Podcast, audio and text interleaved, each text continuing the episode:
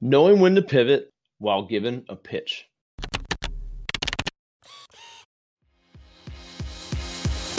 Hey there, I'm Kevin Daisy. And I'm Eric Olson. Join us on our journey to building a $100 million company.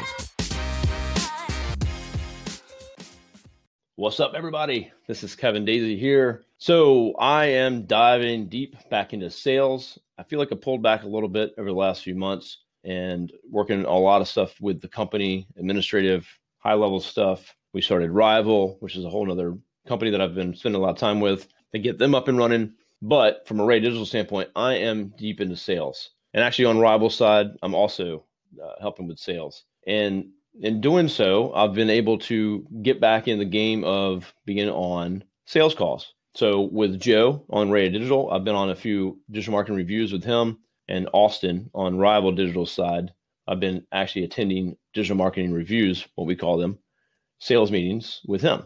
I love it. That's where I want to be. I love talking to people. I love trying to help. And I love when I'm on with a, a newer salesperson on our team, not that they're new at sales, but they're new with us. So they have a lot to learn. And I'm hoping that I can show them what I know and how I can help and show them what I would do in situations. So the particular episode that I'm recording right now is talking about when to know or how to know when to pivot. So you're sitting there talking to the prospect and you have, you know, we have a process that we follow and a slide deck that we go through that reviews all their digital marketing. So if you think about it starting from the top down to the bottom of the slides, it's like 40, 50 slides. Well, naturally, a new salesperson with us is going to follow from the top all the way down to the bottom because that's what they would do. I got to make sure I cover each and every slide because that's what I've been told to do. And so that makes total sense. We do want them to kind of go through all that information because it's important for the client to see or the, the prospect to see all the issues and understand them. But you got to know when to stop and change your direction, save them time, save yourself time.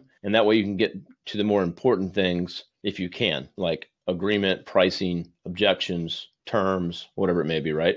So, this particular situation, the prospect started off by saying he was brand new business, was fairly small, but had some funding, and we could we almost immediately kind of figured out what he was spending and what he can spend. And so when he said that very early on in the presentation, I was thinking to myself, you know, I know exactly what he needs and I know what he can't afford. And honestly, there's no need for us to sign a client that is going to be over their budget and can't afford it because it's going to cause problems and they won't be able to pay us and that's not going to help anybody. We don't want to help them get some success before that way they can pay us to do more things to help them get more success. So in this situation, I just let Joe was actually on the call. I let Joe do his thing and roll all through it and there was no problem. It went well. We set up another meeting. But after the fact, I talked with Joe and said, "Hey, when this happened, we could have done this and this and we could have skipped through a lot of this stuff saved about 30 minutes of time.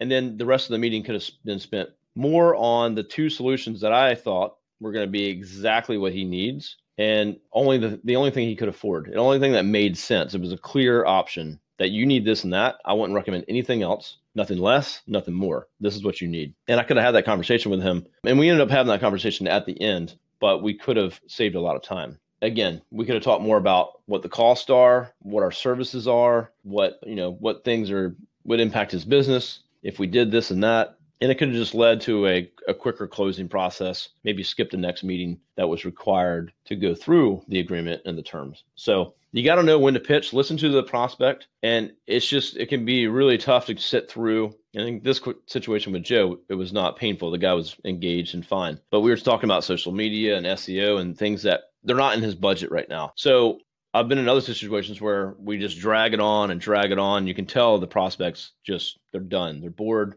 They're not engaged. So whatever the situation may be, be aware, be listening, be watching, and stop yourself because if they don't want to hear you keep talking about something, switch gears, figure out what they want to see, and get on to the things that are going to be important to them. It's going to help you sell a lot more stuff. How much more successful would you be if you could harness the experience of a group of successful business owners?